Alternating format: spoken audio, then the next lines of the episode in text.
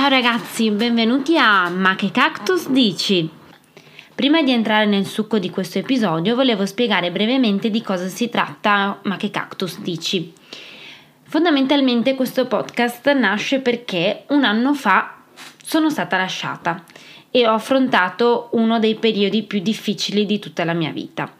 Ad oggi mi sento abbastanza confident nel dire che sono finalmente felice, però quest'anno non è stato semplice, ci sono stati un sacco di alti e bassi, varie fasi prima di rinascere completamente e durante queste fasi ho fatto un lavoro di ricerca su come superare ogni emozione che mi passava per la testa, quindi fondamentalmente ho deciso di condividere la mia esperienza perché semplicemente ho pensato che avrebbe potuto essere d'aiuto a qualcun altro. Infatti, per chi avesse voglia di parlare o avesse necessità di sfogarsi, può tranquillamente lasciare un commento. Allora, dove partiamo? 7 anni di relazione, tipo 10 anni di tira e molla, discussioni, lotte. Cosa vuoi per cena, cosa facciamo oggi, non lo so, decidi tu, no, decidi tu, fino a che un bel momento arriva la fatidica frase: non so se ti amo più. Allora, analizziamo questa frase, perché immagino che moltissimi di voi nella loro vita si sono sentiti dire almeno una volta questa frase: non so se ti amo più. Allora ragazzi, non so se l'avete detta voi o vi è stata detta, sappiate che nel momento in cui sentite questa frase la risposta è no. Se lo stai anche solo mettendo in dubbio, la risposta è no. Ok?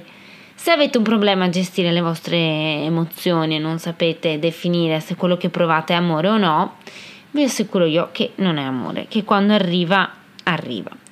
Ma se siete come me destinatari di questa bellissima frase, avrete sicuramente provato anche voi quel colpo al cuore che arriva, ti trafigge, non sai più se ti sta trafiggendo l'anima o il corpo, tutto d'un tratto comprendi la relazione tra la tua mente e il tuo corpo perché entrambi stanno male allo stesso modo e il dolore che trafigge è in ugual misura, inevitabilmente sfocia in un pianto disperato. Ragazzi, quello è l'inizio della vostra libertà. Sì, so che non ci crederete ancora, magari o in realtà l'avete provato sulla vostra pelle, quindi sapete bene di cosa sto parlando.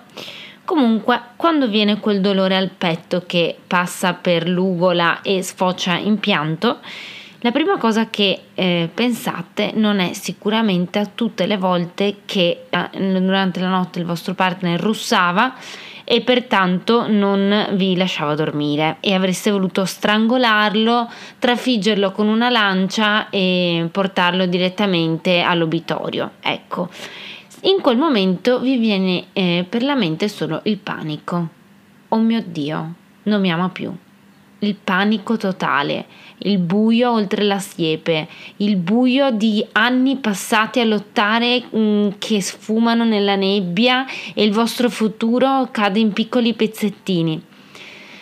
Perché la vostra mente era stata abituata per 10 anni, 7, 20, non lo so, tutti quelli che volete, anche solo un anno, era stata settata, programmata per concepire una vita insieme all'altra persona.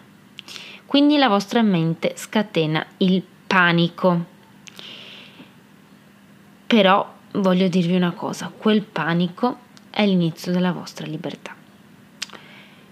Vorrei condividere con voi la frase che mi ha detto mia sorella non appena dopo, insomma, appena avvenuto il misfatto della frase non so se ti amo più.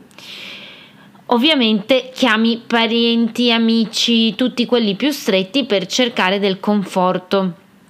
Tutti, oddio, poverina, ti biasimano, poi vieni a bere, spritz, robe, eccetera, finché poi arriva tua sorella che per la prima volta nella sua vita ti dice una frase filosofica. Ti dice: cazzo Franci, finalmente sei libera, sei una bellissima farfalla pronta a prendere il volo. Diciamo che in quel momento non era proprio come mi sentivo, più che una farfalla mi sentivo una mosca che era stata sommersa dalla cacca di una mucca, e però in qualche modo mi ha fatto pensare come se potessi diventare una bellissima farfalla. Ed è stato da lì che ho cominciato a pensare che forse il mio punto di vista non era l'unico in quel momento vero, nel senso che il mio punto di vista era: non troverò mai più un moroso, scusate per chi non è veneto, moroso sarebbe il ragazzo, il compagno, non troverò mai più un compagno, la mia vita è finita, mio Dio, ho quasi 30 anni, voglio fare dei figli, con chi li farò? In quel momento la mia mente pensava solamente che avevo buttato in fumo 7 anni della mia vita, avevo rinunciato a viaggi, cose, amicizie, forse le amicizie no, però avevo rinunciato a un sacco di cose, avevo lottato, avevo veramente costruito qualsiasi fondamenta per poter avere una vita bella e florida insieme, e in quel momento tutto è sfumato. Non so se vi ricordate la storia dei 3 porcellini in cui arriva il lupo e soffia su tutte le case. E poi resta in piedi solo quella in pietra. Ecco, io pensavo di aver costruito una bellissima casa in pietra. Invece scopro che era di paglia. Praticamente ho passato 10 anni della mia vita a costruire paglia.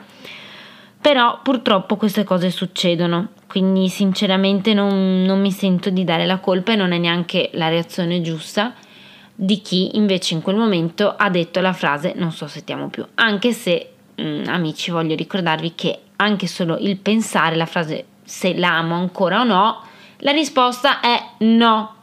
Se c'è il dubbio, non c'è l'amore. Sappiatelo. Bene ragazzi, questa era la prima fase di shock. Da qui parte tutto, ecco. Nel prossimo episodio parleremo della seconda fase, ovvero il senso logico. Non vi voglio dire altro per lasciarvi con un po' di curiosità e ci sentiamo la settimana prossima. Ciao!